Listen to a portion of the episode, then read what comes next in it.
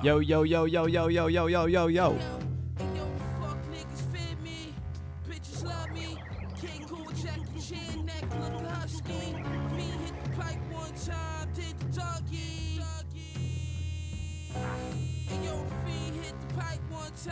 Did Hey, buddy. Dougie.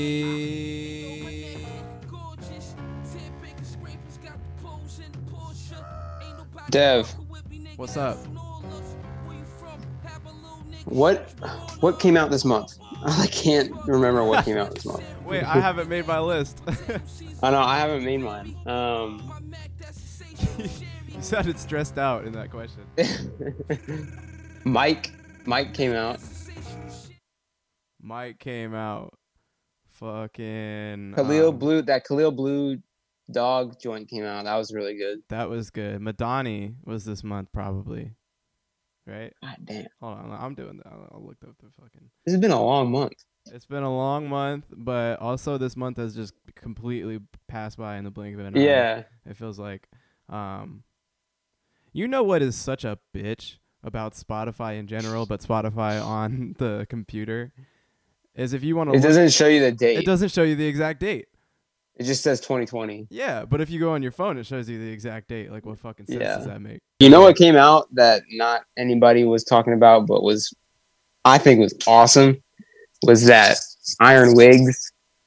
Uh, oh, the Iron Wigs. You know, I didn't even listen to it. dude, that's actually that's in my top five for sure. Yeah, something about your birthday. yeah, What's it your, called? bir- your birthday's canceled. your birthday's canceled. Yeah. Um, Armand Hammer dropped this month. Uh, Eastern Medicine, Eastern Medicine, Western Illness, I think was from last month.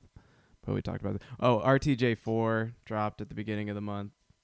Mm, I'm still I'm still like not that sold on that. Mm, me neither. I just I just had one of my I'm like looking at my Scrabbles is what I'm trying to. Oh, Yeah, you know what I'm came looking out? at our dude? episodes. What? Do we do we include Deluxe Life of Pierre? Oh yeah, yeah, for sure. All right, that's in mine for sure. Yo, oh, over the weekend, actually, this was on like Wednesday. I was watching just like every episode of The Cave. Mm, Can he beat The Cave? yeah. And I have such a. I had never seen the Sada Baby episode. You seen that one? Ah, nah. Oh my god, I have such a newfound respect for Sada Baby. at the beginning of the at the beginning of the episode, they're like, I'm, Kenny's like, I know you don't really do the whole freestyle thing. Like, thank you for coming in. Like, he's like, yeah, yeah, don't worry about it. I don't know if I'm gonna have anything to say. and he's just like sitting there with his head down like the whole time. And then he goes in the booth, and it's like literally the most amazing freestyle I've ever heard. And it's like it's like better than the Denzel Curry one. It's better than the Danny Brown one. The Thundercat one was really good too, but I was just like, ran- it's not better. It's not better than the Zach Fox. though. no, Zach Fox is a cheat code. That's the that's like the pinnacle. Okay. I love Sada Baby. I just can't get with his like a full album sometimes. Say Sada do karate with them bricks, he get he chop him, smoking boom, shaka This is the like whole thing. Now a lotus flower. Pop a perk, slur my words, got me mumbling like boom power. And I fucked your BM in your bed, what you gon' do about them yappers over yonder? For them problems, we gon' shoot about it. I had lots of problems with my mama, ain't she cool about it? I had lots of problems with my mama, ain't she bull about it? We can't smooth it out and make amends, so I just move around it. I just pray to God that he prepare me for my new surroundings. Woke Kenny the Boolers, white boy since Doogie Howser. Rosecrans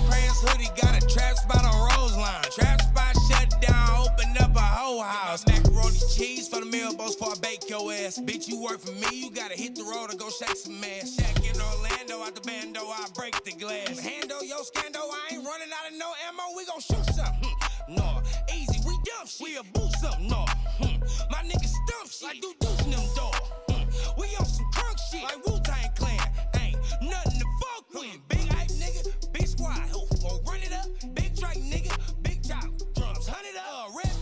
how his- his verses, like, turn up. Them drugs wearing off. Yeah. Now he lame again. Buddy love him, dog. Bro. It's just like so crazy energy. Yeah, and there's even And the energy line, when he the line that the line that got you was the same line that got me. The, the Papa mumbling like Perkin got me boom. sounding like Boomhauer. yes, crazy. that was a bar. That was not only a funny bar, but that was a bar. it's just a bar. I'm trying to find, and I'm fucking up because I can't remember the guy's name. Sada Baby's featured on this guy's song. Oh, Pin. No. BFB the Packman. Oh yeah, Free yeah, Joe Exotic. yeah. Packman on the track, it's a slapper. I, I jump off a bridge before I put my dick in plastic. I was so fucked up that I had to sell plasma. If my bitch say bless you when you sneeze, you can have her. Don't blame me if you broke, you just a woulda, coulda, shoulda. Try to rob me, you hear Wearing a hoodie that says I don't like good girls, I like hooker, hooker, hooker. Still And I don't sell crack, I'm giving niggas booger sugar. Caught a plug and he pulling up on a Kawasaki. Tell my brother if he catch a body, then I'm telling mommy, hallelujah, Jesus Christ. But I'm with a thousand Akis. Came up from selling pussy, free my nigga Joe Exotic. She said she can feel it in her stomach, stop capping. Oh, lying ass bitch, my dick ain't that big. Cougar bitch, but she look good. Toni Braxton. I, I, I, I got low self esteem. I was a fat kid. Suck it good, chew it, then swallow. Sour Patch Kid. My bitch about to leave me cause I'm built like Patrick. I nut super quick and I be wearing down the mattress. On a low, dog, I'm tired of this fat shit. BFB the Packman. That's bars. Yeah. Yeah.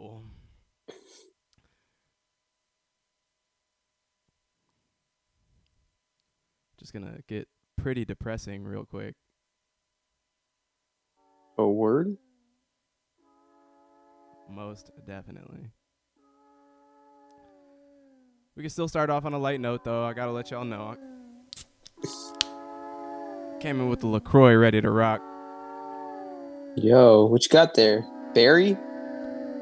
Barry, baby. There's not no pamplemousse. What a year it's been.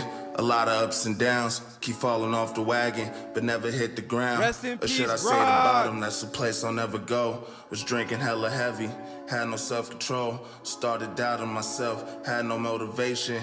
Liquor and depression is a bad combination. Ain't doing enough, just doing the most. Tasted some success, then I put that shit in coast. Never coming around, my ass was always ghost. Not realizing I hurt the ones that I love the most. Refuse to fuck this up when our dream is too close.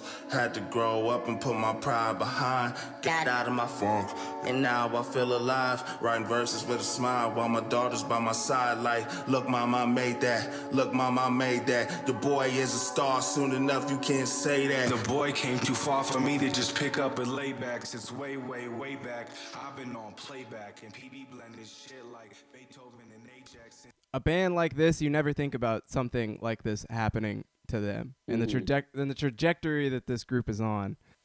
If you don't know, this was one of the first albums I feel like we really got to talk about for the podcast, isn't that right? Yeah, it was like this and Igor were like the same week. Yeah, this and Igor, um, and uh, the the bandana too. Like, still pretty early for us. Those are some of the first, m- most exciting albums I feel like we talked about. In terms of like doing it underground, I think these guys really did it in an ideal and inspirational fashion. I'm I'm really happy to know that when this album came out, you know, we were excited about it, um, that people were talking about it, that uh, it made some album of the year lists, which for this group, you know, they they had really gone from being nothing to something. So, rap group out of Tempe, Arizona, man. When the fuck did you ever think? I know, yeah, kind of random. Yeah, it's one of those uh losses that I'm not like maybe maybe it didn't affect me as much as like a Mac Miller did Mm. or um or like even Pop Smoke recently. Like where it's just like what can you do? You know you didn't really see it coming like and they were you know either on the rise or at their peak or like it's just you know there was so much more left to them Yeah, like it just is a huge blow to the momentum that they had. And I don't know, my condolences to to the other guys in in injury reserve. I'm sure it's like I can't imagine. It's like it's like losing like if you had if, you I died like up and die Like, tomorrow. yeah, it's like it's what it's like what would this it's like podcast be? friend. Right, right, Like what would this podcast be if you just up and died tomorrow? It's like, do I really feel like right. coming in here and trying to reformat the show? And it's like exactly.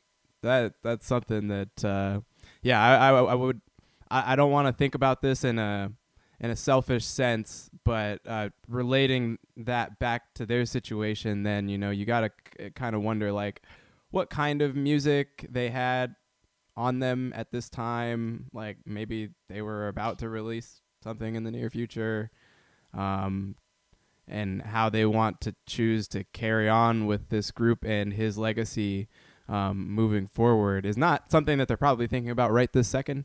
Um, but it is something that, depending on what they had planned for the future and what Groggs wanted for the group and himself, um, you know, they're probably going to have to reckon with that. And um, a- as much as the injury reserve debut album does kind of serve as this like precipice moment like looking back now from what you know from from our current perspective uh, a moment that may just be like their closing chapter i guess in a way i could see it Mhm. being that way and it's a it, it is really they put a lot of themselves into this debut project so it definitely feels like you got something ripped away from you but this is this is kind of amazing in what they did at that time for themselves given the previous projects and the journey that they had been on um, but I could also see maybe one more project,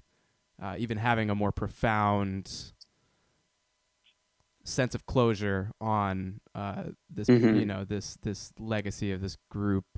Um, and it sucks because again, for us as underground fans and as people who knew about this band, um, we really enjoy their music. I mean, we gave them the amount of praise that they rightfully deserved. Obviously, they they got a lot of support from Fantano early on, and that whole culture and the type of music listener that follows him gave him gave them a lot of support uh, throughout this time. I think that was really important. But then on another end of things, there is so many people out there that that, that don't even know about injury reserve Right. or the individual members at all. And so I think it's um I'm definitely gonna feel robbed. You know, we're gonna talk about this with Pop Smoke, but uh, you cannot help but feel robbed of this person that or, uh, this person that seems so early still uh, in a long journey and could have continued to do really positive things for the people around them uh, and the people who listen to their music. And you know, now we just got to sit and wonder what if or what would have been, and and protect that legacy. So, yeah, it's uh, it's a hard thing to to reckon with. And to be honest, you know, I haven't really thought much about it until right now. Yeah. Um, it, it was just such a shock and such an out of nowhere sort of thing that it was really hard to digest uh, the news, and I feel like I'm doing that right now, uh, to be quite honest. So, rest in peace to Groggs and all the love in the world to Injury Reserve and what they represent. Uh, but a rest in peace to Pop Smoke as well. Um, can't think of anybody else that we lost recently that uh, we we we should should shout out, but um, let's take it there from from from there to to fuck the Fourth of July, man. Um, that's gonna be the that's gonna be the vibe that we're running on today. It's, we're filming this on the fourth. You'll probably hear it. You know, I'm gonna drop this on Sunday. I'm gonna drop this a day early. Why not? All right. So, Why not? So y'all be hearing it tomorrow, but we shooting it today. And by today, I mean music's- yesterday for you. Yeah. New Music Sunday podcast. New Music Sunday. That's fire. To have me a little New Music Sunday shit. Uh, but before we go too hard on fuck the Fourth of July, you, you said you had something more positive that you came in here wanted to bring up. Yeah.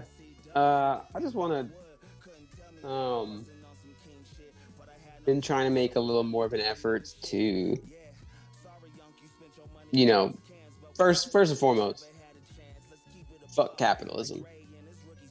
Um, but the fact of the matter is, is that's where we reside right now, and if we're going to participate, um, even on the fringes of capitalism, then we should be putting our money into people, into businesses and livelihoods that are undervalued Mm-hmm. and underrepresented. And so me and Sarah have been trying to put a little, well, not a little, a lot more effort into supporting black owned businesses, especially in our neighborhood because we live in Bina in Portland. I'm sure people have been reading about it um, as of late. It's been a big topic. But basically, the gist is it's like the most, one of the most gentrified places in Portland and has a horrible history of well has a very rich history um, but also has very oppressive history. Right. um, and so say all that to say we discovered that the a coffee shop everyone that probably listens to the podcast regularly knows that i work in coffee. I love coffee. Like 60% of my life it has to do with coffee most of the time but um, finally discovered that this coffee shop walking distance from my house on mlk in between sumner and emerson called elevated coffee. It's black owned it's one of the few black owned coffee shops in portland. Um, shout out deadstock. A lot of people know about deadstock. Shout out kiss coffee on ainsworth in like 30 something but elevated is so close. Um, very nice staff. Great coffee i just wanted to give a shout out. If you are there's many coffee establishments to choose in portland. And um, i think we need to be us in the coffee community anyone who consumes their latte or their americano it's a very uh, closed door society coffee is. And not everyone gets the same opportunities as in many uh, fields of uh, profession Yeah. and so yeah i just want to shout out elevated if you are going to get coffee in the next couple forever couple for the rest of time maybe consider go there. checking them out yeah just go Yeah, there it's yeah. um hey, quick question about uh, yeah. about elevated coffee. Are they a roaster? Like, could I go They're online roaster. and, and order their their roast coffee? Unfortunately they're not a roaster. They are supplied by a coffee company that i just just heard of today by going there called dovetail. I'm not sure what their deal is but it was really good coffee. But yeah so i know i think they have merch though and stuff like that. I don't know. If people want to support online just follow them on instagram. I think it's elevated pdx and they just remodeled. Their space is really pretty and that's why they were closed recently Mm. but they just reopened um like the second or something. Yeah. so anyway i just wanted to shout that out. And and just do just just try you know it might be a couple you know minutes out of your way to go to a coffee shop like elevated or like deadstock or something but it's worth it. And especially when the coffee is as good as they're they're making it just give it a shot. Yeah, yeah. so that- I know that'll be my new like it's it's walking it's like a 10 minute walk from my house. So that's gonna be my new, you know, neighborhood coffee shop. And they're open right now during the pandemic, which is awesome, but also, you know, respect food service workers, wear a fucking mask yeah. if you're gonna go. And yeah, that's it. Word. Now we Alright. can talk fuck the fourth of July. Fuck the Fourth of July.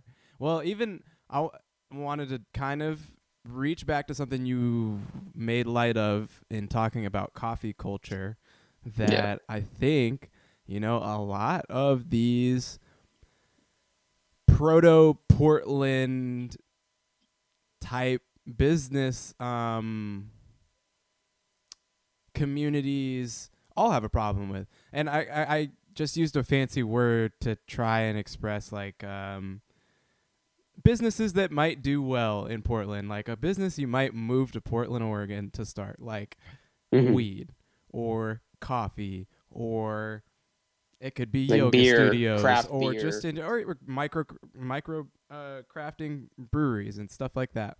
Um, that's another one. Again, I don't have any of the information on this, but I could guess that these businesses all have that kind of a problem, a representation problem, an inclusion problem, uh, a problem of reparations, if you will, or just like uh, what's that word? Uh, uh, affirmative action. Um, Mhm. In in different forms, I feel like a lot of businesses that uh, thrive in our quote unquote press uh, uh, uh, sorry progressive community here in Portland, eco friendly and all that stuff. Um, it, really well represents the kind of racism, the brand of racism that exists in a city like this. And I know a lot of the, our listeners also don't live here in Portland, but you Mhm. may even live in a city like Portland, honestly, that uh, just brands itself as this woke place Right.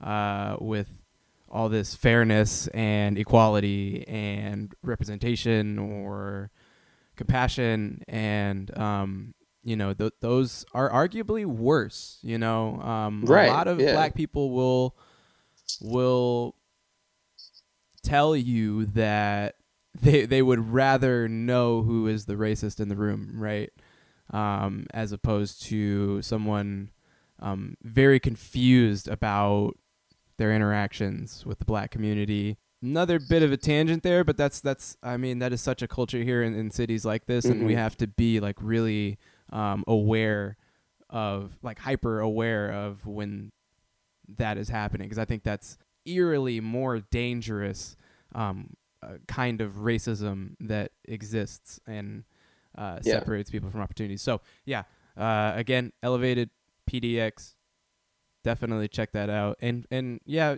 I didn't have a whole thing for fourth for fuck the Fourth of July, but I just I, I I know y'all have to hear me say it. I have to be on the air saying it. Fuck the Fourth of July, and it's for several reasons. First of all, I think it's a stupid holiday. Um, one because not everybody has the same freedoms in this country. So what are we celebrating? Two, the people that you are kind of celebrating, even though this isn't Veterans Day, um, but the people that you are celebrating in a way are the people that go and quote unquote fight for your freedom, right? Um, th- and then we shoot these loud ass triggering fireworks all across the country to uh, remind ourselves of the bloodshed to have supposed freedoms. And, you know, I understand like fucking with America in the extent of like, you know, it's really hard to live in other places. It's really, really hard to live in most countries outside the U.S. Uh, and it's hard to live in this country as well. We can hold both of those thoughts in mind at the same time. Uh, and in a way, you know, I love America in the sense that I'm willing to hold it accountable for what it says it is supposed to represent, right? So I love myself in the way that not just like uh, I treat myself when I feel bad. No, I hold myself accountable when I make certain mistakes, and, and self love is, you know, not taking the easy way out. Um, and so uh, I would say I love America in that sense that I want to live here and I want to live in a, I, a country that this place says it is, right? I, um, I want to live in that fairy tale place that does not exist here. And it doesn't exist here. And not everybody's free in this country. And for that freedom, the very reason we have that freedom is very potentially the reason why it is so hard to live in other countries. So I don't think it's very special to be us. I don't think July 4th is the day to celebrate being a black person in this country. Um, I think it's more of a reminder of the fact that we haven't held up the the the documented reasons for the separation, or we have, and we've just been lied to um, a lot in in the process. So uh, that's kind of my take on it. And then obviously, you know, we're in a fucking pandemic. Like one year of not getting together for a Fourth of July cookout, even even though it's hard and people want to like.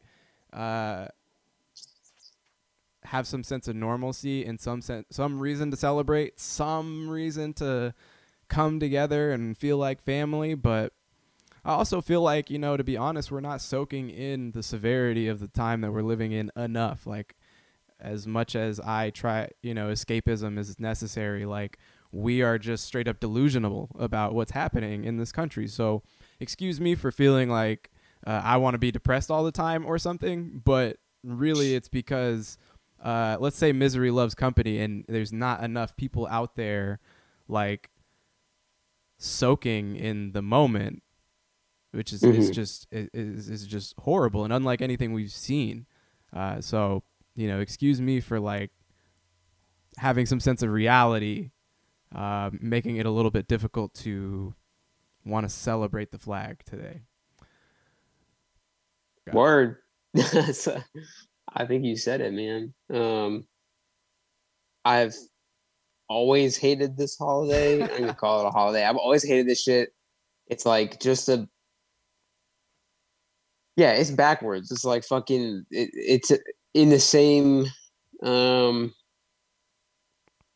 it's in the same like delusional celebration as Columbus Day, where it's just like you just you're using an excuse to have a day off or celebrate something or whatever and the the the meaning of what it is is completely lost on people and if it's not lost on people it's completely it's a bad meaning to begin with. It shouldn't mean shouldn't mean what it means to begin with like people keep Um, people keep saying that we're trying to uh, erase history and Right. that if we don't uh, memorialize the history then we won't know where we're going in the future. But we we just made up the history. The history Right. that we have been told isn't real. Like yes i want to forget that. Yes i want to get rid of that. These people are saying we're erasing is the erasure of history. Like what actually happened and what actually is important is what they don't want to celebrate. Um beyond that i just i hate fireworks. I've always hated fireworks. I think this shit is like stupid. It's triggering for a lot of people like you said. Veterans especially which is like aren't we supposed to be like celebrating those people as well? Like um it's it's triggering for people with animals and people who have disabilities that require animal assistance like Yeah. it's hard it's very It's hard a for them a- because it's- their animals are reacting to certain things the same like it's, just a it's fucking sad that it only took holiday me till this year to really think about it this way but it is an incredibly ableist holiday Yeah, right it's probably like one of the most it's probably yeah It's one of the most and the most ableist um, holiday. yeah and i i just i mean people are going to hear all this rant after the fact but i always say every year like one you really shouldn't be fucking celebrating this shit. It's not it's not what you think it is. And two if you are to fucking celebrate it be responsible be respectful to your neighbors be you know responsible be respectful yourself. A lot of i've known a lot of people who fucking drink and drive on this holiday endangering others and themselves and um i don't know. I think we said it all but just fuck the fourth of july. This shit sucks. Like and uh and on top of that like uh don't go around saying happy fourth of july or happy holiday or some shit to people because it's not happy for like a lot of people it's not happy at all It's- especially today. Like like 'cause Yeah. for me, like I I will not front um and and act like this isn't really the first year that I've I've really started to take a a strong stance on like what are we celebrating? But right I feel like that's the very natural emotion that someone should be feeling during this time. Like I get if you were like me last year and like you didn't mind celebrating it. It's not like I went crazy for the 4th of July or anything like that. And you know, uh, but but this has got to be one of those years where it's like you just are reconsidering things in your life and things going on and and the customs of the the United States way and Right. this is like one of the first things that comes to my mind because it's uh, because of the timing you know because of like i knew this would be one of the first big holidays that we'd experience um, around the time trying to reopen the country and uh, you know since this whole pandemic and whatnot. So this is a good time. This is a good time to switch up some of these narratives. Uh, and for me, this is definitely going to be the first year of now forever that I'm going to definitely take a stance like just reminding people like what what are we celebrating exactly? Like you tell Right. me, you tell me what we're celebrating because I'm pretty sure I got ammo for every level of it at this point. Yeah. Um, we we came in with not only a lot to talk about in the space of the world um, and ourselves because we shit we're already an hour deep. Uh, we haven't even got to a single album yet. Um, I think I'll keep this a pretty long episode too if I can. But we came in wanted to talk uh, not only a lot of life stuff, a full slate of it, but also a full slate of music talk. Um, only two big albums for us, but they're pretty big. Or like we can talk about them, you know, we can we can definitely sink our Mhm. teeth into them. So later on in the episode, you're gonna hear us talking about Westside Gunn. Uh, you're also gonna hear us talking about Pop Smoke. Rest in peace, Pop Smoke. Uh, but first, I think we did want to make sure we we spent some time because I think we we missed an opportunity last week to um to to pose the question. Uh, what the hell is wrong with DJ Akademiks? uh, what what happened to Oh, that man in his life that makes him make some of the decisions that he's made? Uh, we're gonna we're gonna pose that question today, and I think it's even more suited, even better suited for us, given that we've had a, a, a week to soak it in, to see him um, implode a little bit, uh, and even uh, have to be removed from Twitch and from the Everyday Struggle show for at least a little bit. Um, you've seen Akademiks and, and Freddie Gibbs like go at each other before, right? Like you know this isn't just like as of the last couple weeks. Yeah, I mean, I've I've seen them like take jabs. Um, I've never seen anything like this though. But yeah, I've seen him interact. Let's just say, while Fred is absolutely serving up fatalities left and right to Akademiks, I mean this man has just been killing him. I the most hilarious part of it all to me is like while that's happening, like Axe just gonna like turn up the hardest on Chrissy Teigen and John Legend. I've, this man, what did he say? He's like, I will pay some. I'll pay a lady five thousand dollars if they tell me they slept with Akademiks right now. And then he's just like, it's like a, it's like you don't even need to respond to that. Like it's But he definitely just does. not responded. Yeah, he he has a really weird way of like being too obvious that he's hating on you or that he just doesn't like you for a certain reason. So I'm referring to when he made a video about it- about Freddie Gibbs, about something that Freddie Gibbs said to uh, about him.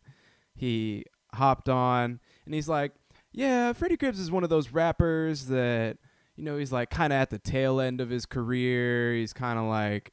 You know, like his best days are behind him, like kind of a ways. You know, it was like a bunch of, it was like five sentences of like that. Um, Uh-huh. and, and shit like that. That was like two weeks before he signed to Warner, like, and dropped Right. Alfredo, and is dropping this music video with Rick Ross here in a couple days, and shit like that. So, um, It's just crazy that we let such a an uninformed, uninterested in in like music. Like he doesn't care about. I feel like he doesn't care about hip hop. I've seen a lot of people say this too that he's kind of just a like a leech in this shit where he doesn't really care about hip hop. He cares about like most of the stuff that he talks about that's music related is like sales numbers and shit. And like I know at least because I I do follow academic. Actually, I don't know if I follow him on Instagram anymore, but I did follow him on Instagram for a long time. And nearly everything that he talks about that isn't like drama or like headline shit that like the Shade Room or like TMZ would talk about is only is sales. And like that's not all that hip hop is. And if you're judging like if you're judging people's relevancy off their sales, then yes, Freddie Gibbs isn't look like the most relevant person. But that's because no one's like like his sales. Oh, you, you're referring to his argument that uh, whether him or Jeezy are- is more relevant. Like if they both dropped an album today, who, uh, like because Right. they were saying that on Everyday Struggle, basically. You know, yeah, he would sell well, more. But then he, would talk- sell he talks about 50k. that all the time, where it's like, like. I'm trying to remember. There was somebody recently that's like it, the album was great, but it just didn't sell crazy because it's not like promoted the same way that like Tekashi or fucking you know like Gunna or somebody or Lil Baby is promoted, yeah. and it's like, well, yeah, obviously that those guys are relevant. They're fucking Also, promo- Jeezy doesn't have two albums with fucking Madlib. Like Akademiks Right. doesn't even know who Madlib is. Exactly. he like he's talking about like like throughout this whole He doesn't fucking even know who thing. Kenny obviously, Beats is. So right.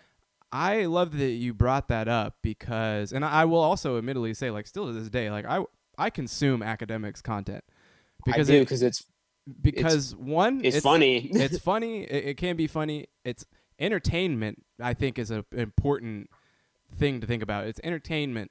Um, it's informative entertainment but it is solely entertainment and it's for the purpose of him and his motives and his Right. you know what he wants to cover in hip-hop but the thing is is that uh, that's the danger of uh, somewhat as, as like an entertainer, also sort of posing as news, especially in the space of subjective music, you know, like content creating.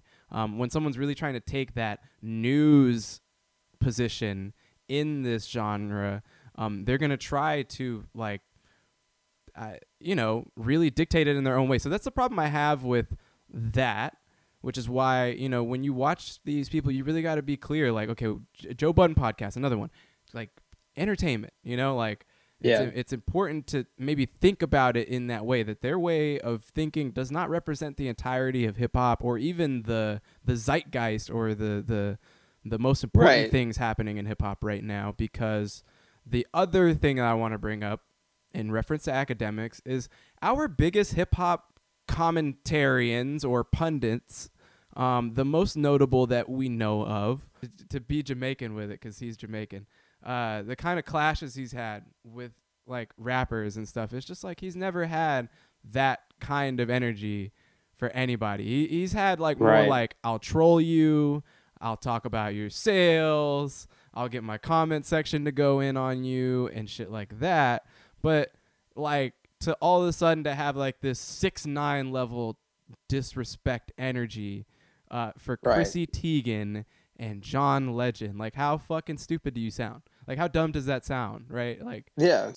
Like the Freddie Gibbs shit, that would have flown like I don't think I don't think Twitch or Complex would have said anything. Like it's that's just like it, it was it seemed like a little more like intense because I feel like he really just didn't have anything to come back with and he was starting to like kind of lose it a little bit.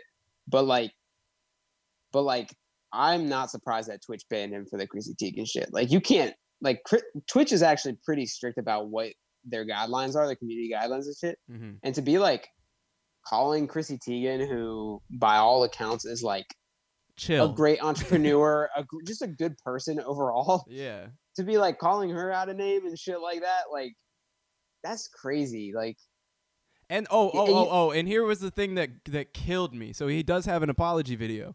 He does have an apology video where he explains to his fans I didn't see that. What's you know that he's going to be off of Complex for the weekend and for a couple days, and that um that the Twitch ban did happen, and he's like, so I, I guess I did, I should apologize. You know, I definitely went a little overboard or something was the type of terminology that he used.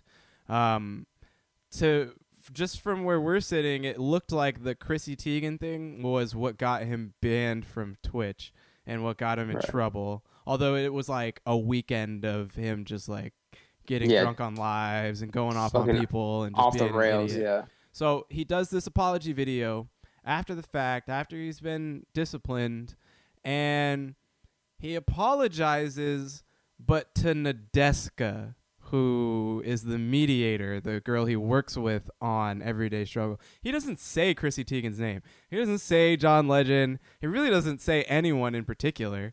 Um, it felt like more of an apology directly to Nage- to N- Nadeska because this is supposed to be a time where we're, we're like you know uh, uplifting and and and and appreciating women, right? And he kind of called this other woman out of her name, so he's apologizing to a different woman that he works with because he did that, and and not addressing the the issue at hand. So, um, unreal, that's- unreal well, to like me- mindset to have. I feel Right. That to me is just like a saving face with complex thing. I don't think that's like that. That doesn't sound like a. Well, he didn't even say Chrissy Teigen's name, so it's clearly not a genuine apology to Chrissy. But like even the Nadeska thing, like that sounds more like he's just trying to save face with his coworkers at Complex, so that you know, like it, it makes him look a little better to the entire organization. That like yeah, yo, like I'm still gonna be this controversial guy, but like I'm never like I'm sorry that like that I might have offended my coworker. Like that's completely backwards to me. Like I don't know, man. Yeah, he's just off the rails. Like I and and it's kind of lame just because it's like like you said, it is entertainment, and that's like w- what we're doing right now is kind of reading into it more than like we need. We're we're kind of like we're kind of like making it uh I don't know how to explain this. It's a big deal when really it's just entertainment and like whatever. The Chrissy Teigen thing is actually a big deal, but like the Freddie Gibbs thing, that's just entertainment. But like it kind of sucks because it's just like like he is kind of a fun guy to follow and I do get like sometimes the stuff when we talk about on no, the I, I follow his. Uh, yeah, I, I, I'm I'm there, man. I follow his. Have Yeah. followed his content for a long time, and and probably and will continue to. But I mean, I fought, I originally started following him because of Everyday Struggle. When Joe Budden was on there, I just loved when they fucking beefed with each other. yeah, But like then Joe Budden left. I didn't care about Everyday Struggle, but I still followed him because sometimes when we talk about the few times we do talk about album sales, we don't do it a lot on the on this podcast, but we do bring it up every once in a while just because it's an interesting figure. Like I do get that information from him. Like I, do, don't yeah. I don't want to follow Billboard because Billboard's fucking stupid in itself. on another Yeah, level. Fuck Billboard. Yeah. Yeah. But I mean, ah, dude, I it's hard to try to like justify a dude like him. Like he's just such a It- it's the sometimes. very nature. Not to mention of the Taka- him and Tekashi. Like I I fucking hate Tekashi. I can't st- like they are the most annoying fucking people, especially together. yeah. Ugh. just like Akademiks is one of those people that that truly truly truly i feel like has no real allegiances other to to himself you know to be Right. honest and the, the the the point i'm making is like hey the people you see him interacting with and working with and being friends with like that's probably a conditional thing because it is in a lot of the entertainment industry um, the people you see him beefing with is also a conditional thing. The things that he has negative things to say about is also a conditional thing. If these people could do more for him, he probably wouldn't have the exact same words to approach the subject with. And that's where we need to consider where we're getting news and when we're getting infotainment. Um, and that's really important to like understand that something like DJ Akademiks is, is definitely that. It's definitely more into infotainment.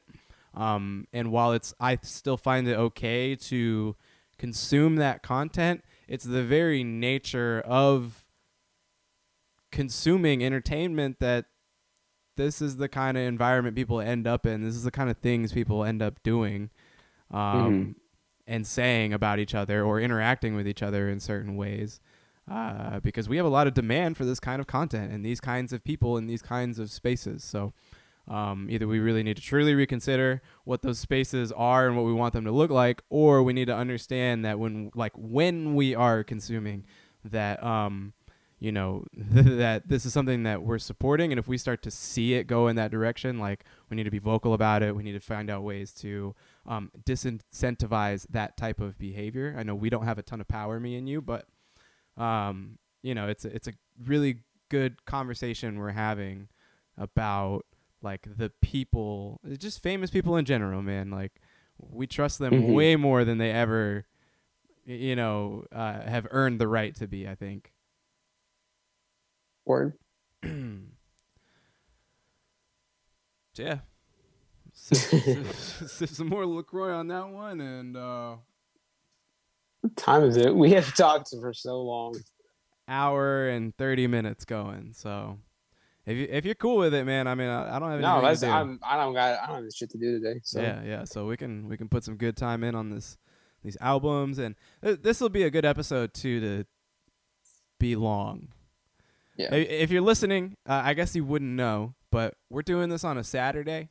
Uh, we've been doing a lot of Saturday episodes in the second half of this. I kind of. I kind of like the Saturday. The Saturday episodes. move is nice, and normally if we do it on Sunday, uh, Trent's got to go to work. If we do it on Saturday, I still got to go to work, but we can do that. It's like a little bit later, so it's a little bit better. Today, though, um, surprisingly, even to me, I I just found this out a couple days ago. I was gonna be off today, so um, I've always I always want these episodes to be a little bit longer. Uh, I imagine the people who listen to our full episodes would listen to 30 more minutes at a time or you know like those jbp episodes are fucking the best ones like when i was listening to it the Yeah. most the best ones are like three and a half hours and because i'm listening to them like for an entire shift so right. i fuck with long podcasts i hope y'all do too and i'm assuming if you've made it this far into the episode you do as well so Probably do. probably do. Before we talk about Fly God is an awesome God too, though, um, I just don't think enough people give enough credit to Fly God is an awesome God one. Anything like related to Fly God, like anything with the name Fly God in it in the Right. album, I love. Um, you told me some of your favorite songs from there. I know Gunlib was one. Um, Uh, Birkin? lu- lunch Luncheon. Luncheon is probably like my top five Westside Gunn songs. That beat is so crazy, and he just, I want, you know, back to back Dracos. I want, yeah, it's just, I don't know, it's so smooth. But I also like, uh, I don't have, I don't have the. the Sen- album pulled up in front of me, but there's a there's a good Sherry. handful of songs that I really like on, uh, but Batista is really good. Wait, Uh, the only song I, on the project that I don't love is I think the dance floor love song. That's like kind of a slow jam, but it, I don't know. Westside Gunn and slow jams aren't really Come here, bitch. Come here, bitch song. Yeah, This is like another series within the right. West Side Uh, discography. Come here, bitch songs. Yeah, Sensational Sherri is also one of my favorites on that.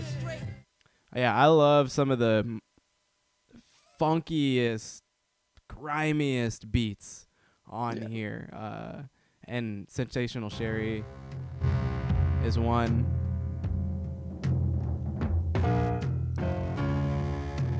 And Pete's Yeah. sake is another. Oh my god, I think this this beat is just absolutely disgusting. To me. Nigga, my kicks cost your mortgage. My bricks and my bitch was imported. We zip through in Porsches. I used to have zips of the It's like no one would rap over that except Right. the Griselda guy. That's one of those Yeah. Griselda beats that nobody would rap over except for them.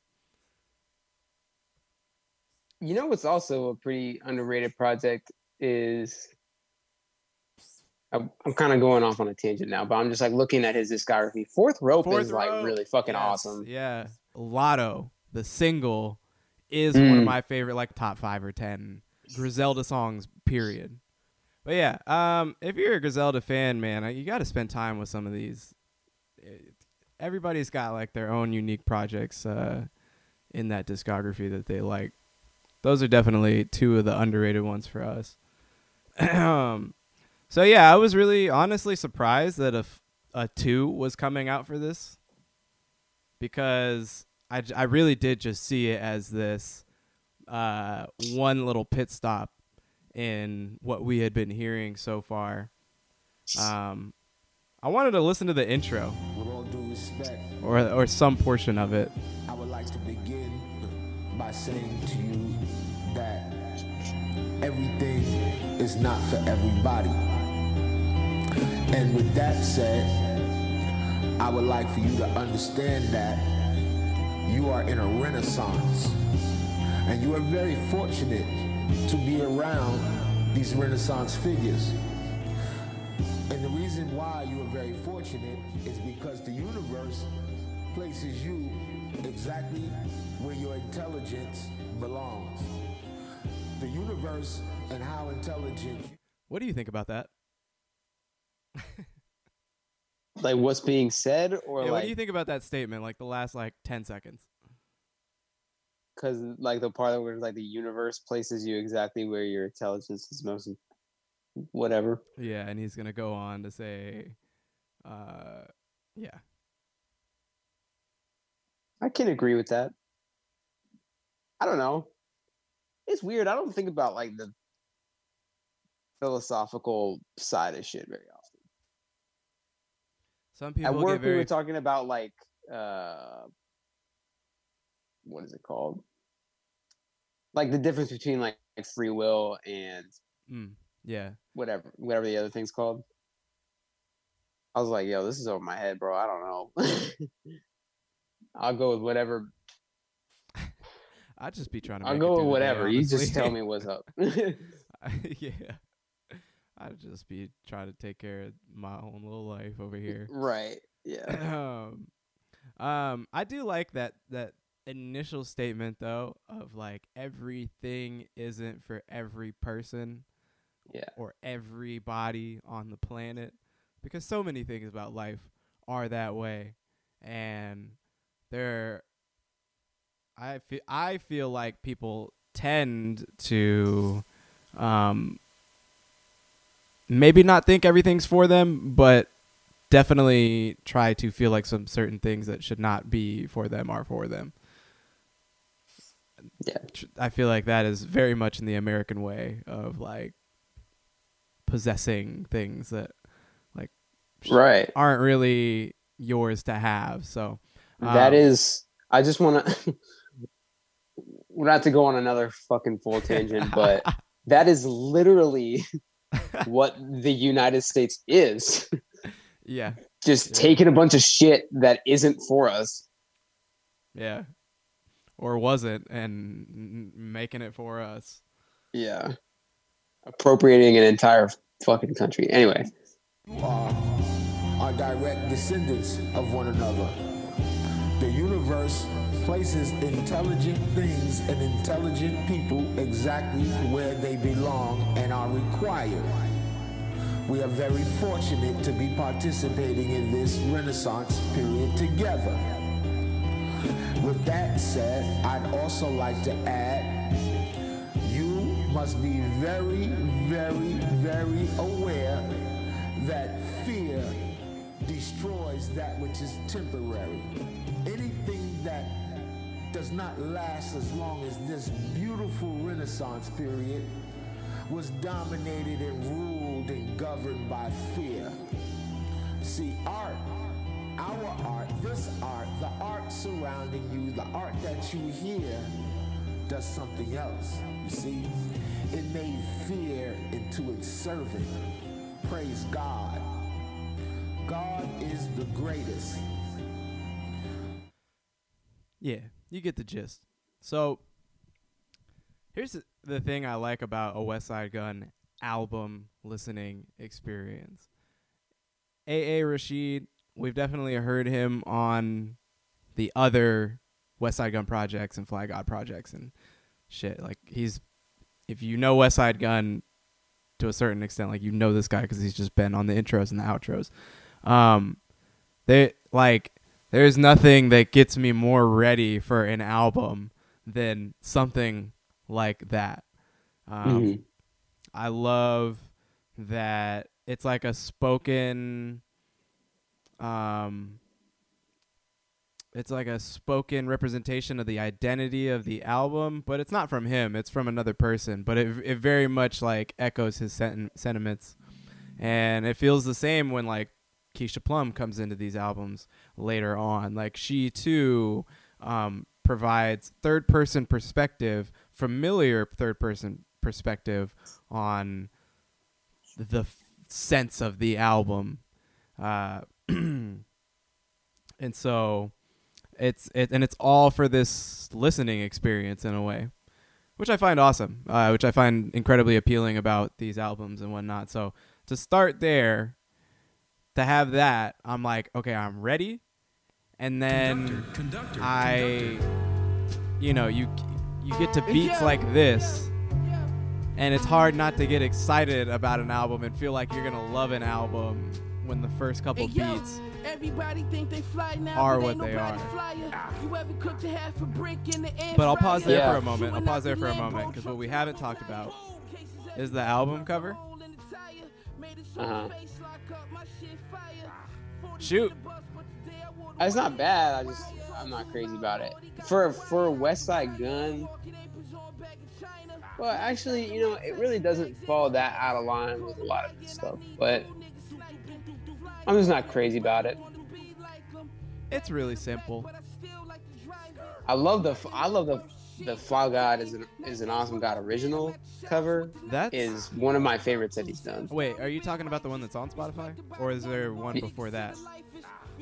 The the one that's on Spotify. Okay, The first one. That's one of his best Yeah, of them all. I I agree. Yeah, I, I mean, there, there's just like not a lot to this one. I think visually it looks awesome, um, but it is like just really just simple. Picture of him, Mhm. it's just white tee and designer headscarf or something. Yeah. But I mean, if you think about it, it's really not that. with like you know, two like a third of the Hitler Wears Hermes covers or a similar type of thing. The Supreme Blind eh, it's like a little harder, the but it's really just a picture of him with a mask. Yeah. His later ones have been amazing. And some of the earlier ones are cool, but yeah, it's it's really actually as of semi recent, I feel like the the album covers have gotten consistently like pretty amazing.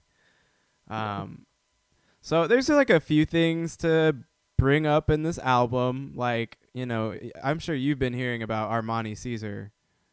Uh Yeah, since she signed to Griselda, um, some, you know, not that long ago. So okay, there's a female rapper in this space now. Um, what's she gonna sound like? What's her like? What's her grime level? You know, like is she gonna be like right. A real like I'm gonna pull up and doot doot doot doot doot you like kind of attitude, or is it gonna be more of like a scamming thing, or is it you know like what is her take on it? So that was interesting to me too. But then also you look at this when we get the track list a couple days before, or a day before, or the night before, uh, and we see like three times on here Stove God Cooks is on here, and I feel like Stove God Cooks has probably got to get brought up But yeah, when when discussing this album because he has some of the nastier one-liners throughout. Um, yeah. Our guy, our, our, our guy Nth brought up a couple of them, like the you know me and me and Emeril Lagasse at two stoves, you know, having a cook off, Right. cook off at the two stoves right next to one or something like that. That was crazy. He said, uh, "Oh, the Cartier goggles, like uh, like Horace, Like Horace Grant." Grant. Yeah, that shit was pretty crazy. Uh, yeah, some of the other ones that he had were are, are beyond me at the moment. But Nth brought those two up, and I know throughout the rest of these verses, like, he has some sick one-liners. So who the fuck is this guy? Well, I Uh, went on his Spotify and like listened to. He only has one project on his Spotify, and it's a collab project with Rock Marciano, What? and it's really. I mean, it's it's cool. I don't know if he did his thing as much as he did. I feel like th- like maybe drought. I think that came out last year. Uh, Or maybe no, it early says this year, but- it says 2020. Well, it's cool, but it's like a little like coming off of this and then going to listen to that. I was like a little like, oh, he, he just went crazy on the West Side shit. Ah, the okay. other, the Rock Marciano was really good, uh, but not like not like crazy bars like this is. Because this was like, holy shit! Like, who is this guy? Yeah, that's what I was thinking. Because there's a lot of guys that uh, are in this Griselda crew. You know, it's not just Westside Conway and Benny. Um, other names do get brought up, like Flee Lord, and I'm forgetting the other people's Uh, names. El Camino. El Camino. Um, and there's there's a few of them that work closely with these guys. Um, if the future Stove God Cooks music and rap style is anything up to the level of what's on these features, um, he's like the next best one. Like Yeah, it- it'll No, go it'll go West Side, Conway, Benny, and that guy. Um, filthy, filthy, filthy verses because he has like the same kind of rasp and like uh, demeanor that like Flee Lord or El Camino do have. Um, but He kind of sounds he's like got sauce. He's got sauce. He- That's the thing. yeah, he kind of sounds like a Buffalo. I don't know if he's from Buffalo, but like just the sound of Buffalo. He kind of sounds like that version of Boogie to me. you know, Boogie has like a nice voice. He's kind of got that lisp. Yeah, Like that's kind of what he sounds little, like to little me. But character just like that voice. yeah, just like a little, not a little, a lot dirtier though. and then now they got Armani. I know you brought her up. I kind of see her. I don't know. I like her. I didn't. I wasn't crazy about the that little Seeds song. Was not like one of my favorites on this, but I do think she's gonna bring like listening to some other stuff. Just I don't. I haven't listened to her music all that much, but I've listened. I, I follow on Instagram now, and just hearing clips and shit that she's posted, she kind of has like almost like a transcending from the from the what, Griselda side of things into like maybe the more mainstream, like maybe the more radio friendly. Mm. Where I don't know, maybe we'll see Westside Gunn on the radio just by virtue of a feature or something Interesting. kind of think because she has kind of like a Meg the Stallion, sort of like high energy, bumpy, but still pretty like, but still kind of like you know, like she down with with her shit though. Like yeah. so, I mean, I like her. I think that she she gonna bring a, something different to Griselda. I, I, I think I see exactly what you mean, and I think he, like Westside probably does see it in that way. Like, Right. Here's somebody that could take what we do, but really make it appeal to a wider base, because you know the Griselda brand's going to continue to grow and you know change the minds of some people, but to an extent, you know it's it's kind of difficult to suggest this music to some people. Right. Um, So, you know, And I mean, something the- like oh, putting a woman into that that uh, that team already just um, gives an upside of reaching dimensions that y'all could have never really have tapped into Right. yourselves just by the nature of her style. And Yeah. uh, I, I agree with you, man. And I mean, I, I know like it's it's kind of the, the thing that I like about Griselda beyond just like the fact that all the music is great is that Griselda does a really good job of being a label that promotes the artistry as well as the entrepreneurship. Like I feel like there's a lot of labels that, you know, prioritize well, obviously there's a lot of labels that prioritize money over art. That's like your big fucking corporations and shit. But then there's also a lot of labels that I feel like, you know, maybe they're so focused on the music that the promotion and the the uh, you know growing growing the audience is sort of lost on them. And that's Yeah. okay. Like underground shit is it will always be underground and that's like part of the beauty of it. Hmm but i think griselda does a good job of like kind of finding a balance between those two things where something like this like si- signing something like armani caesar who um is unknown is still technically underground but could bring more of a approachable sound and bring a different audience along with it. Hmm Or benny or had like benny bring more- specifically? Oh, sorry, or bring more females, bring Right. more women into like included into this space of really grimy yeah Buffalo music like that that it may be more accessible to some people who may already even already like them, but this may be an accept more accessible form of it. Right. Well, I just like, especially somebody like Benny, who I, you know, Benny can. Benny's as grimy as the other two, but Benny also has, I feel like, the most approachable sound, the most like you could put him on something that might get radio play. And He was I on the think- Russ album. There you go. And it's like I feel like that that addition opens a lot of doors that like maybe were there but weren't as approachable to begin with. Yeah. Like We'll see what they do Yeah. with it, and they they've had such a good business strategy so far that you imagine they'll do a lot. But I want to go back to exactly what you were saying because um, that is the thing about Westside Gunn and Griselda that is incredibly genius is that the artistry fuels the entrepreneurship like you the entrepreneurship is just what you do with the incredible um, reserve of talent and material that you have and Mhm. what you were saying about other labels is that they get focused on the music but they're not going to create a universe surrounding the music that Griselda has successfully done to this point, or maybe even an overall ethos for uh, this community uh, and making it actually feel like a community because that's what Griselda does, kind of, even just for us.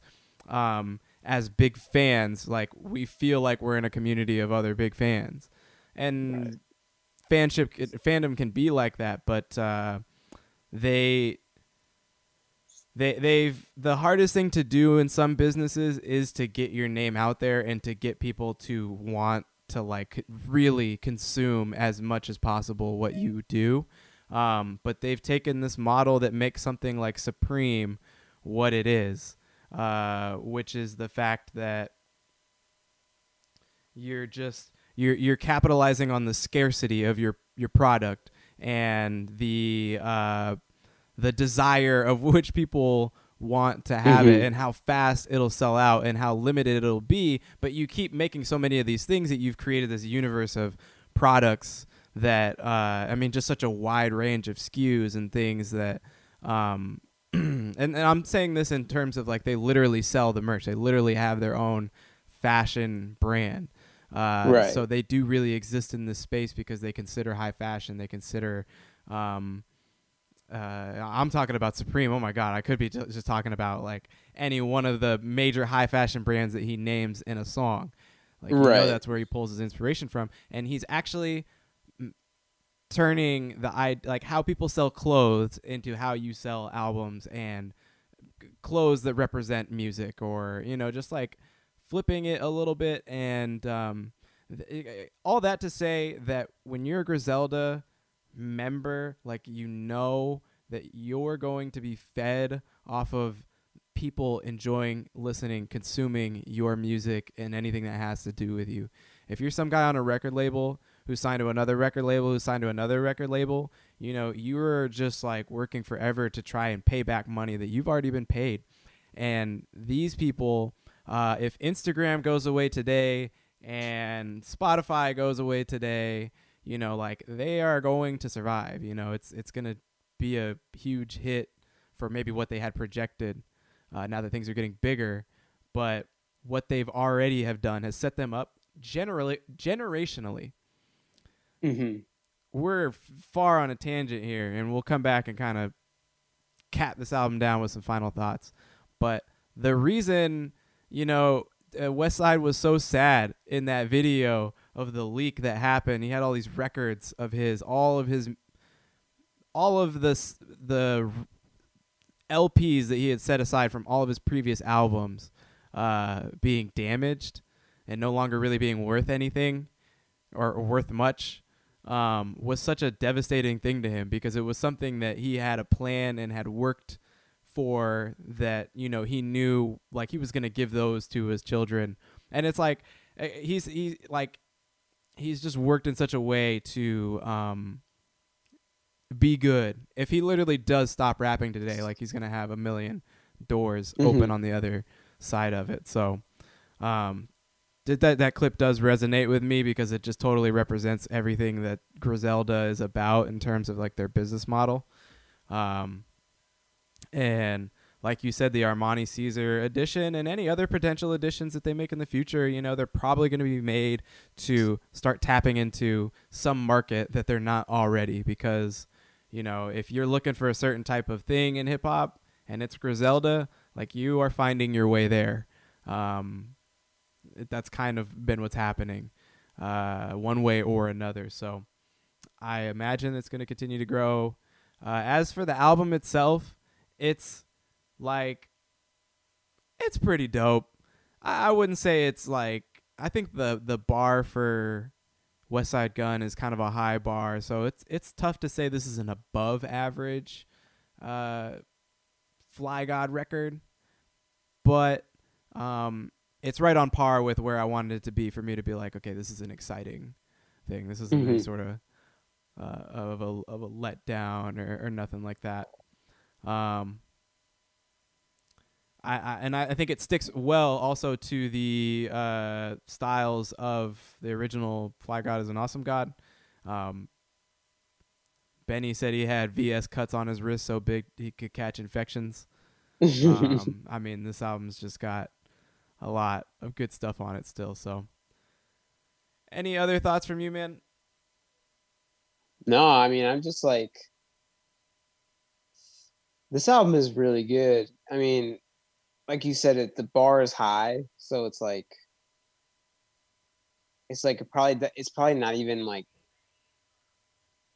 I don't know. It's hard. He has so many projects too. Like it's probably like not like a top five Westside Gunn project, but it's still really good. It's still a lot better than a lot of the shit that's coming out, and like, um it's crazy to think that this is just the second of probably I don't know four or five projects he's gonna put out this year. so it's I like know. I don't know, like as good as this might be, I probably won't even think about it for the rest of the year if he puts out another thing in a month. Like, you know, Yeah, and then what's gonna be on that? It's gonna be fucking. It's it's still gonna be crazy. Like right? so, I I don't even know, man. It's gonna be and it's gonna be hard making an end of the year list with like if he does actually release like four or five projects. Yeah, Uh, how I don't know how I'm going to make a list if they're all good, if they're all even remotely close. Because I thought Pray for Paris was amazing. It was my album of the year when it dropped. yeah. So that's crazy, bro. Um Yeah, I loved the intro. I loved the Michael Irvin track, the Jose Canseco song. Um all those Stove God Cooks features. Again, we talked about the Armani. It was cool. Um the song itself like wasn't I wasn't crazy about it.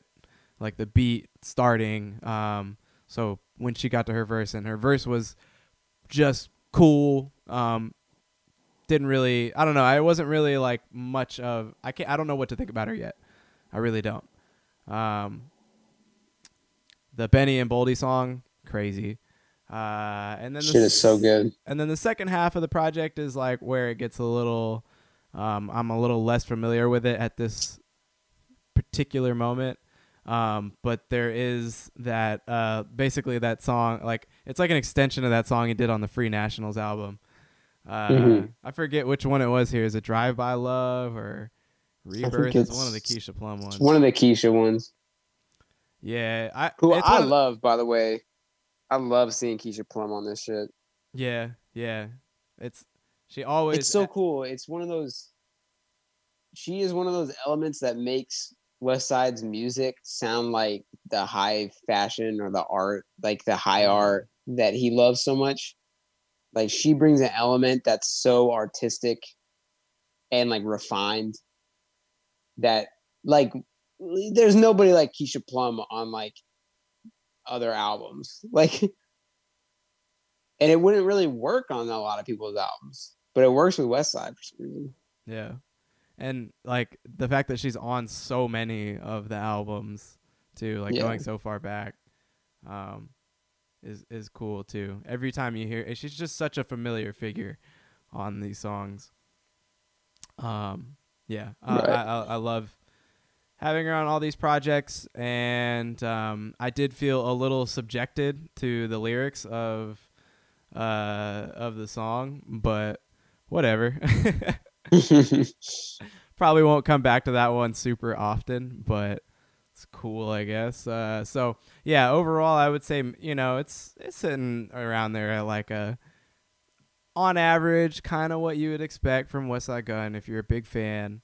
Uh, and I'm glad that the Fly God is an Awesome God series gets another project because it is an album uh, in that in that discography that I think is unique and cool. So, and so is this one. Oh, Conductor Williams, by the way, that's Yeah. the name we got to keep an eye on. yeah. production. I thought that like, I thought that like they had found a.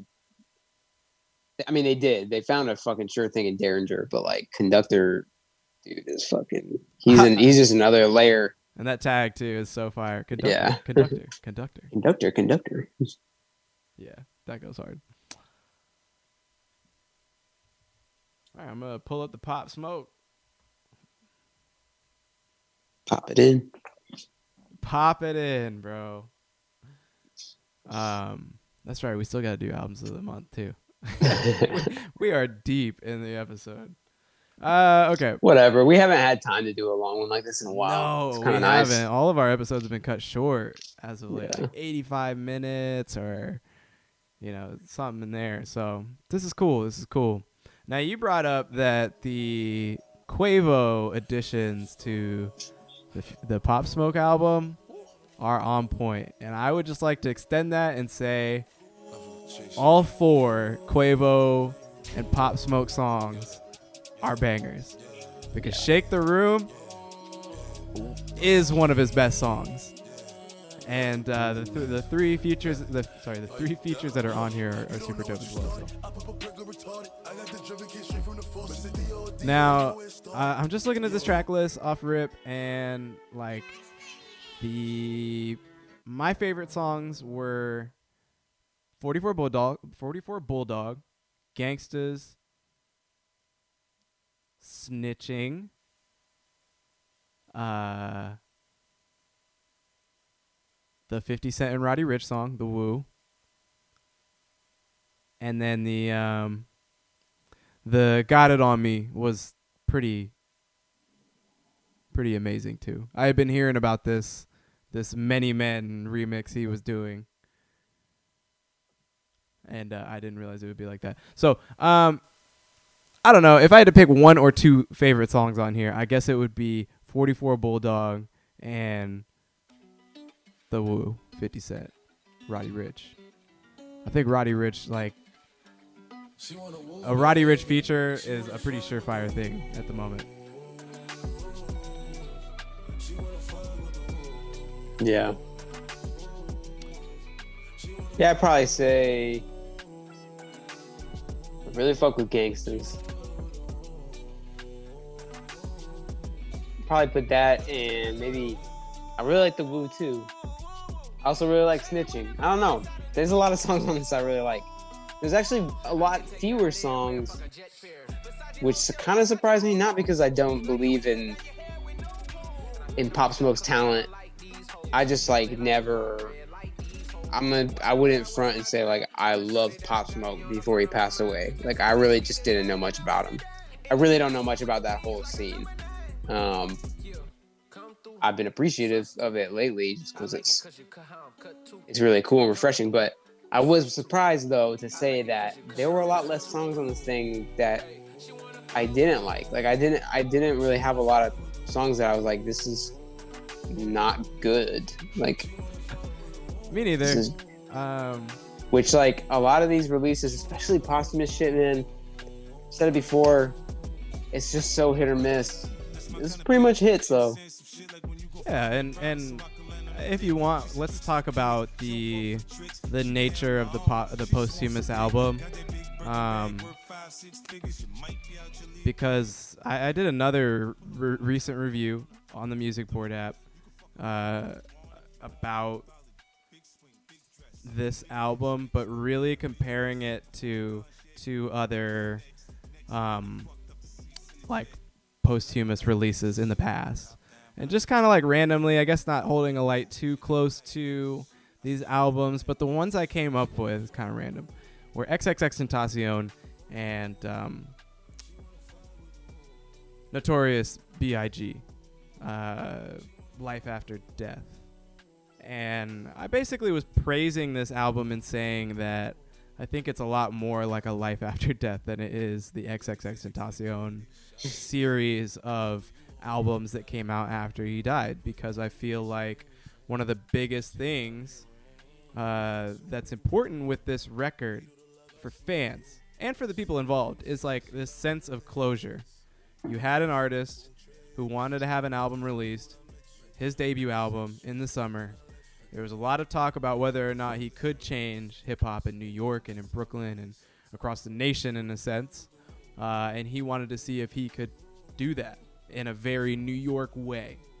Um, this album, I feel like, does a good job of taking good care of those ideas and actually making good on them and giving us a good sense of what he had planned for this. It's a little bit easier. It's one project. It's he had an idea for a lot of the groundwork for some of these songs were done. Um, so you have something that is inherently complete, but it does give you that sense of what was ripped away from us. So contrast that with these XXX Tentacion projects that come out fast after he passes. And they're these completely tied, like scattered and untethered um, pieces of just super distant little musical things that he like it took I it felt like everything that he had and they put it out all in the span of like an a, a year and a half or, or something like that. So one it's that these projects were were cash grabs. And 2 mm-hmm. that you did several of them. You didn't take the best from everything and boil it down into one final statement about this artist. For the legacy of the artist you just stoked the streaming numbers every so often and gave fans no real sense of closure because there's just these several other projects out here that uh, that don't really accomplish much.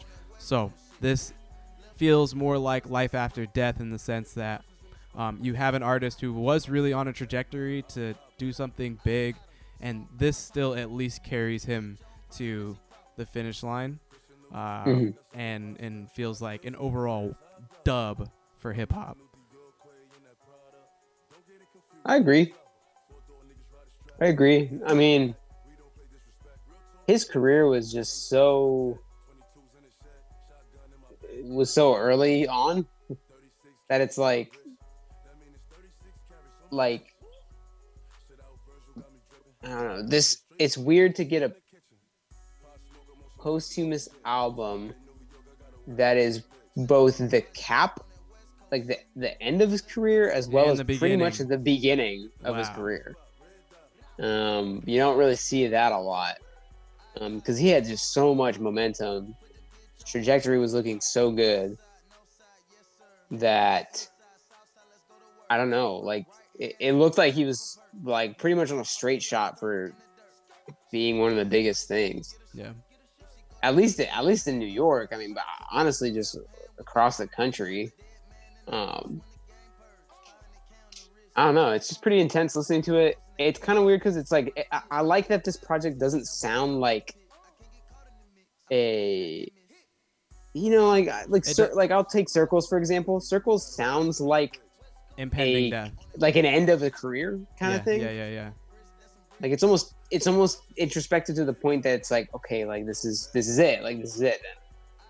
But this sounds like a pro like this sounds like the album that he was gonna put out as his debut album. Yeah. This still sounds like, and this is kind of one of the sadder things about it. I feel like when I'm hearing it, um, you know, it still sounds like this person that is representing a very invincible bravado about themselves. So it, it is really, it's kind of depressing to know, like, for one reason or another, you know, we still don't know anything about like why this happened to him other than the fact that it had to be a pretty gang related thing if no one is speaking. Um so some of the lyrics they do feel a little like they just they do make me think about like kind of how he how he went out and how it was like it's really sad, you know, because part of this hip hop culture that we um, promote really often is that sense of bravado and the uh, the the violence that we kind of lean on all the time just to express ourselves. So that does make this a little bit harder for me in some senses, but it doesn't take anything away from like the, from musically or just like him rapping. Again, a lot of these songs were done, you know, and and a lot of his Mhm. verses are are and songs are pretty well put together. Now, it does make me think about what kind of behind the scenes magic that they had to pull together to make this a full album. You know, why uh, or just how much material he had, um, what exactly songs and collaborations had come together. Clearly, him and Quavo had been doing a lot of music together, and there's a video of him, um, of them doing the, the West Coast shit, um, in the Right. studio a cappella, like just uh, recording it at the time. Which also, pit stop. What do you think about that song? Pop smoke, I'm on some West Coast shit. Hey, Uh, I got a West Coast bitch. Is it one of the better songs or one of the? Is it? Uh, that's not the first Quavo beat. That's not the second song, right?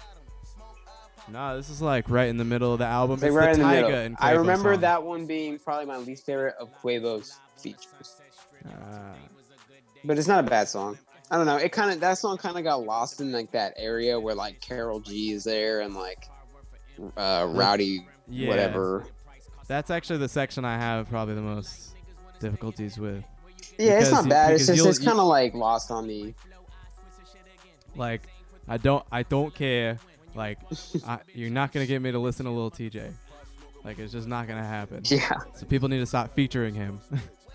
Dude, one of the only posts. So this is kind of sidetracked, but one of the only posts that Akademiks made after like getting banned on Twitch and shit was just a post that just said "Pop Smoke and Lil Tjay only make hits." I was like, that's like one of the worst songs on this thing. But all right, yeah, yeah, yeah. Okay, I, I did see that too, and I thought the same thing. Like, really, that was your favorite song on this whole thing? yeah, Um, shout out to King Combs being on here. This is random. yeah, kind of random, but good, good song too. Yeah. Um, Swae Lee s- sneaks in here. Uh, I think Tyga. I think Tyga being on this album also is like a Tyga snuck in here. Like, how did he do it again? Right? Yeah, but it makes sense to me. He sounds good on Pop Smoke type shit. But they He kind of has the same energy. yeah, I like this West Coast track. I, I like the Quavo part of it too. But um, and then what is this with Dior being on every one of the projects? I don't get it. This is his biggest song, and this is gonna probably be like what the last. I mean, they probably planned it to be on the first couple things, but since this is probably you know the last project of his, it's his biggest song. They probably were just like, we gotta cap it off with like the banger. Like, I didn't realize how much more popular that song is than all of his other songs because if you're just looking at Spotify, the, he's getting close to doubling like most of what his biggest songs are streaming, like with that one Dior song. The only one that comes even close is Gotti, which is not his right? Um, That's only like half as many streams. so now that I'm taking that out the frame, actually, he's almost like double or triple streams on Dior to like any other song. yeah. No, I mean like, yeah. It, it kind of makes sense. I, I don't know. It's like I, I think this is a, a, posthumous album that really does work well with the set of, set of circumstances it was faced against. I think it really helps that what it, what you're really doing is just carrying to fruition something that someone had already been had planned and working on. yeah. Um, and so I think we talked about a similar thing when the Gang Starr shit came out, where that sounded like stuff that was already pretty much planned, or at least was agreed upon that like it would come out someday. Mm-hmm. Um, And that maybe it maybe pro- maybe a lot you know years prior or whatever, but it just never happened. That it doesn't sound like forced or like sound like oh we're doing this because he passed away. Yeah, and they seem like they um also with the Gang Starr thing too, like a good team of people that really knew what it was that he wanted. Um, so like a big shout out to Steven Victor, who was his manager. It's also Mhm. Pusha T's manager. Um, and 50 Cent, St- Steven Victor said that 50 Cent had a really huge, like he really put some elbow grease into the album itself and worked on it uh, in similar ways that Steven did. Um, and then you know any of the producers and other features and just people you know whoever was involved and who was close they seemed like they did a, a really great job um you know not every like i'm not even saying like this is gonna be one of my favorite albums of the year or this is like this really uh stunned me in any ways like it, it, it what it did was it it really did elevate the idea of Pop Smoke, the way he probably was hoping to. He wanted to probably flip the script and be more of a, a mainstream appealing artist, but still keep something, you know, keep all his roots intact. Um, and you could tell, but he wanted to do that in a New York way, which is why, you know, you're getting like samples from Fab and references to 50 songs. And, you know, like there was a very clear um, modern history that he wanted to represent with uh, you know like an absence of New York mainstream music for some time and they did a good job of fulfilling that and so for me as a listener like today I think of Pop Smoke in a more um, diverse and you know uh, just in a different fashion than I did with just the two Meet the Woo projects. You know, I was worried that he would be a pretty limited artist just coming off of those, but hearing them, hearing him sing and do more melodic music and work with these different artists and have catchy songs and grimy songs and you know, it just gave me a way more 360 view of the guy. And I feel like this is an, you know, as as good of a note to go out on. Um, and and and like I said, leave a legacy behind and give a sense of closure. Uh, all very important.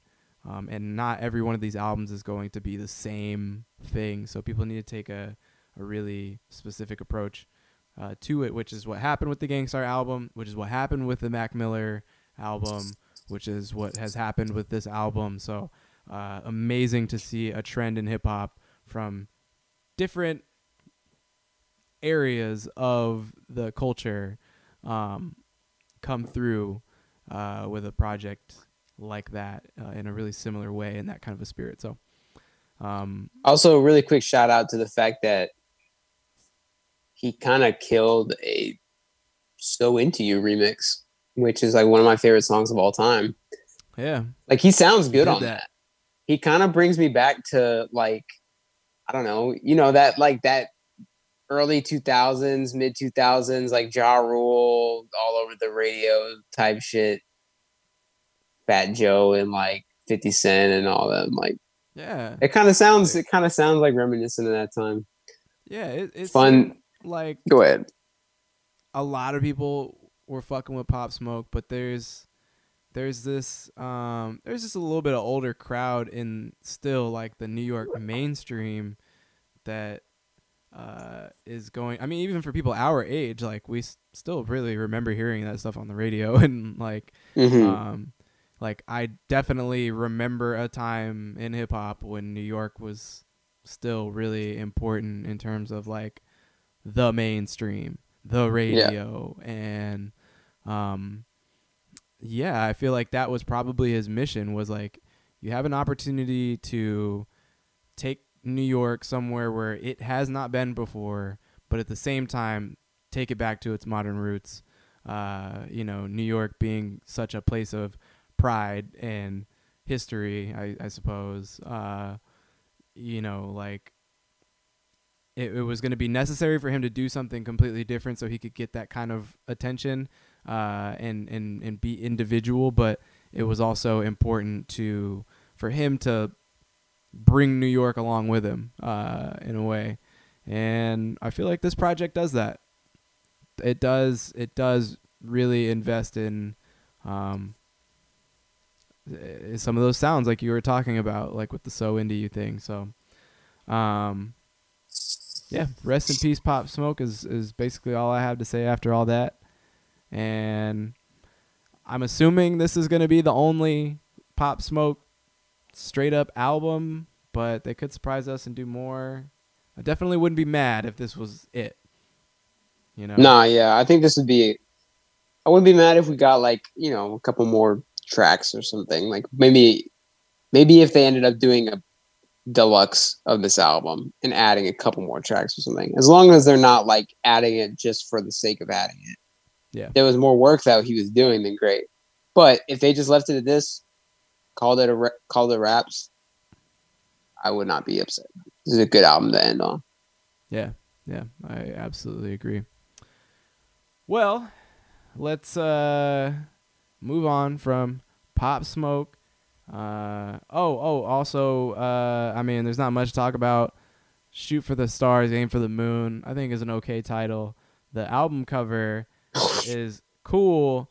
Uh we didn't talk about any of the debacle that happened with Virgil Ay, and the original cover and I don't know. uh, Some of our friends think that might even be a marketing ploy, which I don't know. I really don't know. I don't know how they You never know.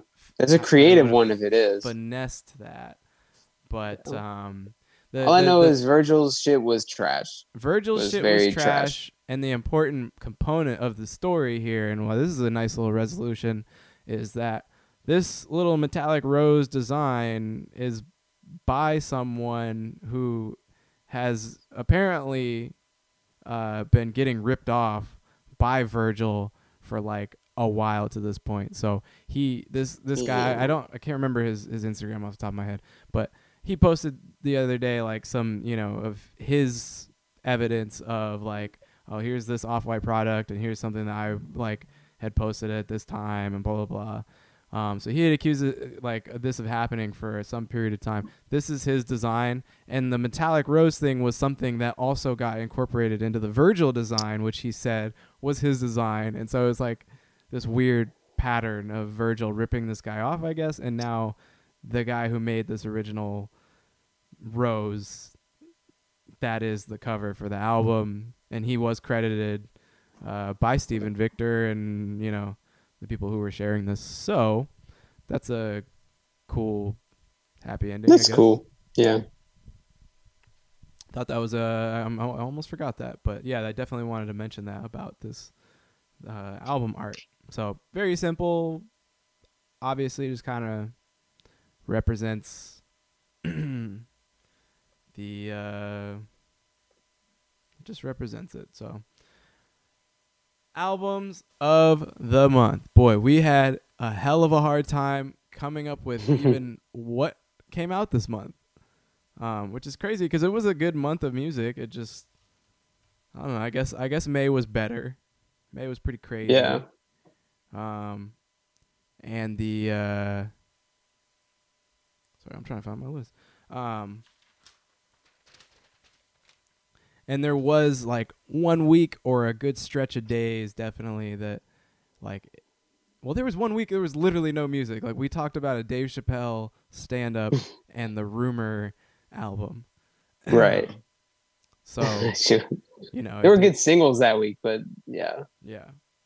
So, what do you think, man? Should we go from five to one today, or one to five? Let's go five to one. Five to one. All right. We've been deep, deep, deep in this episode, so probably won't take too long here.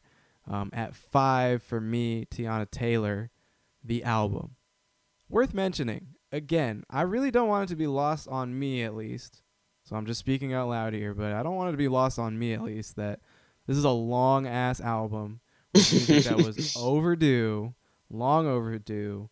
Um, and you know, she really did kill it. She really did uh, embody everything that it felt like she wanted to in that KTSE album that uh, you know, it, it she was very likely kind of restricted in in making. So, you know, then she has to wait all this time to drop music. So she's gonna drop the whole fucking kitchen sink.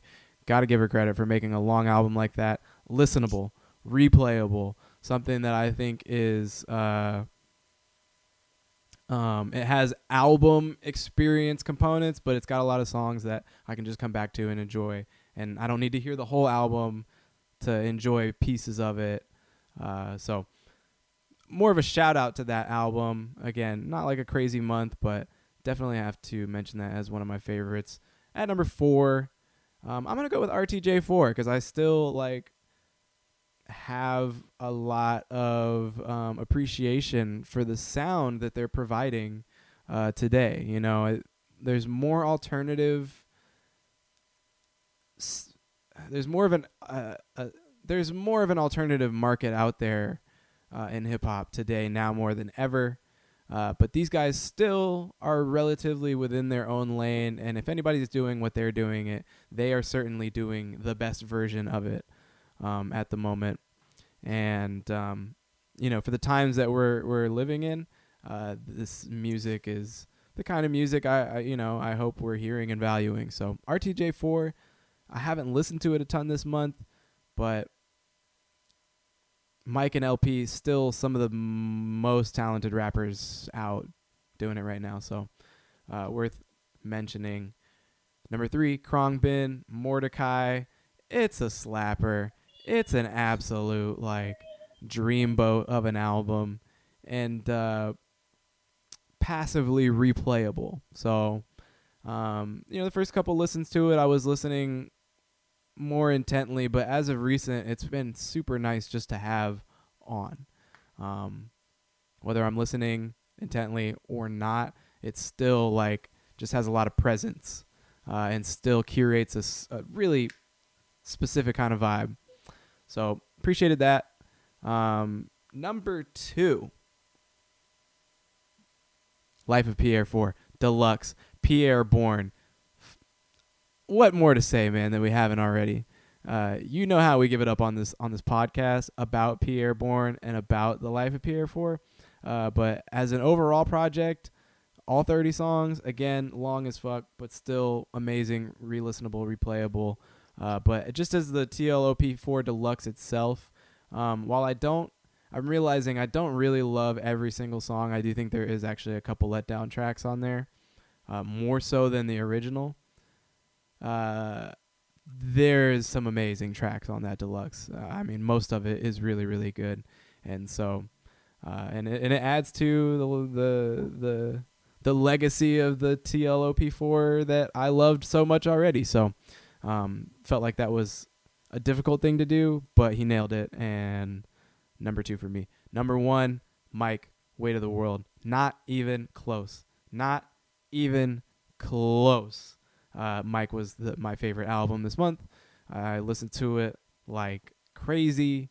Um, I'm still listening to it a lot, but that first week, I ran it and ran it and ran it into the into the ground almost. So, uh, really enjoyed that. It did make my mid-year list uh, that we did on obligatory. Um, yeah, Word. Uh, I got a tie for fifth after all. Um, and my tie for fifth is Run the Jewels four, which we touched. You already touched a bit on, and a project that you actually put me on was the the album, the project Dog by Kahlil Blu, which Yeah, was kind of just like a cool little mention for me. yeah, it's a it's like a cool little like lo-fi. There's some like trap kind of sounds. There's some like, you know, Earl Sweatshirt type shit. You know, Earl Sweatshirt type beat. You know, he does. Um, he- real quick about that album though, he does hit like some different sounds because one Yeah. moment he sounds like Earl, and then the next moment he sounds like Brockhampton, and then Yeah. the next moment it's like a it's something else that he's channeling. he he sounds a little bit like Snot, who I've put Yeah, oh yeah, yeah, yeah. That was another one. So there's like th- there's like a a lot of the songs are actually they hit these different notes. Yeah.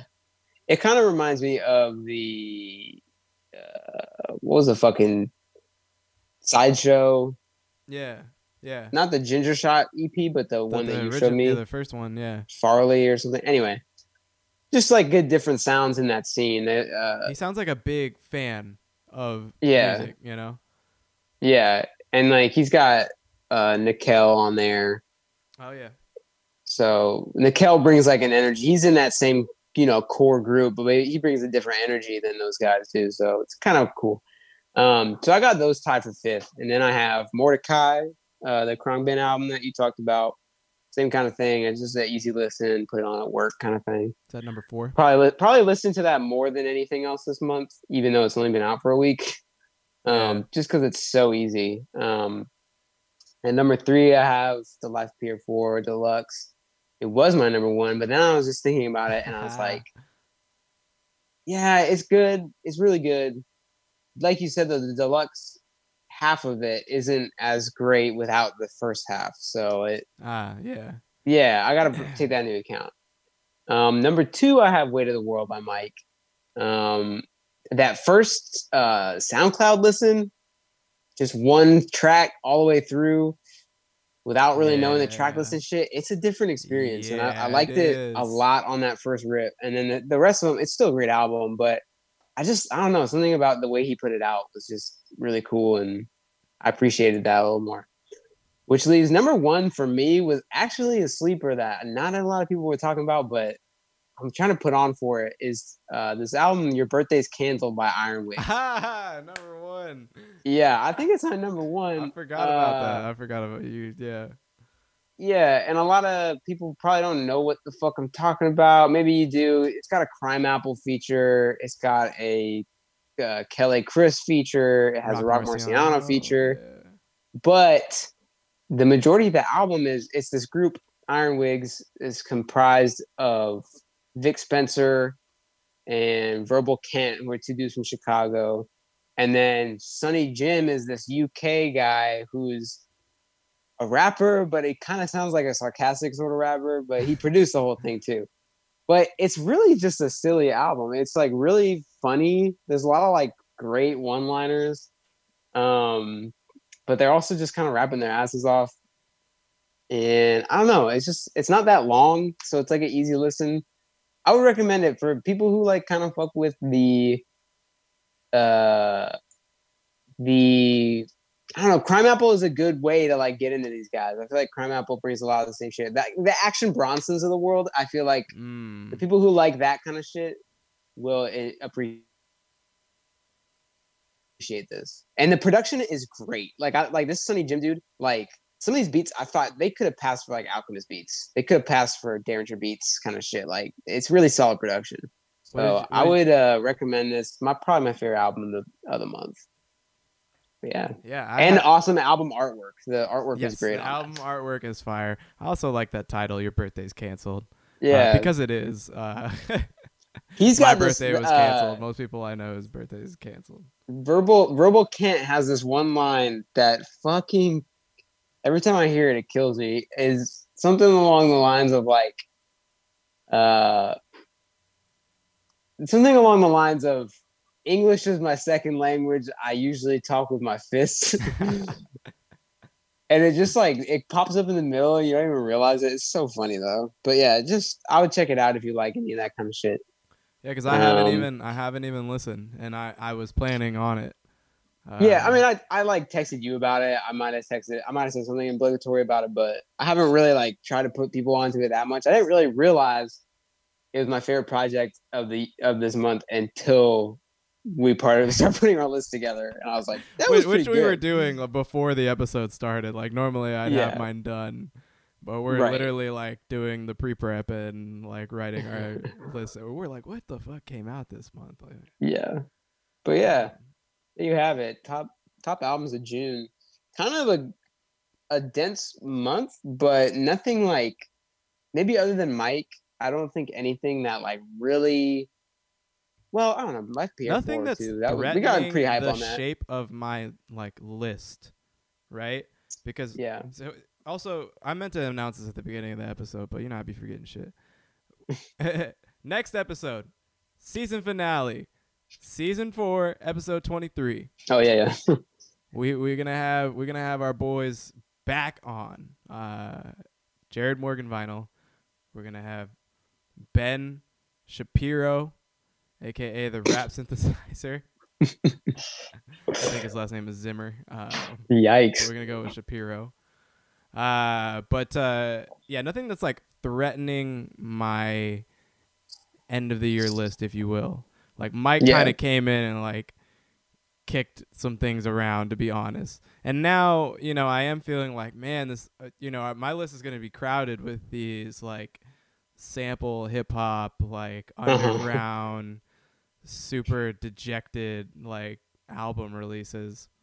Um, but that was really the only one that did damage. The Life of Pierre 4, you know, I was a little surprised after I made the list that I, I didn't even really think about including it. But I think about it another little longer and nah, you know, it's it's it's not there for me. Um, as much as I do love it, I really do. Um, there's just so many really good albums out so far that uh, uh, making a top 10 is a little difficult. Yeah. Um, so I am instead of doing like obligatory of the week and talking about our albums of the year, the you know, mid-year post that we just did, um, I'm gonna save all that talk for next week when we got the rap synthesi- synthes- the rap synthesizer and Jared, Jared Morgan vinyl back in here uh, for that season finale episode. I can't.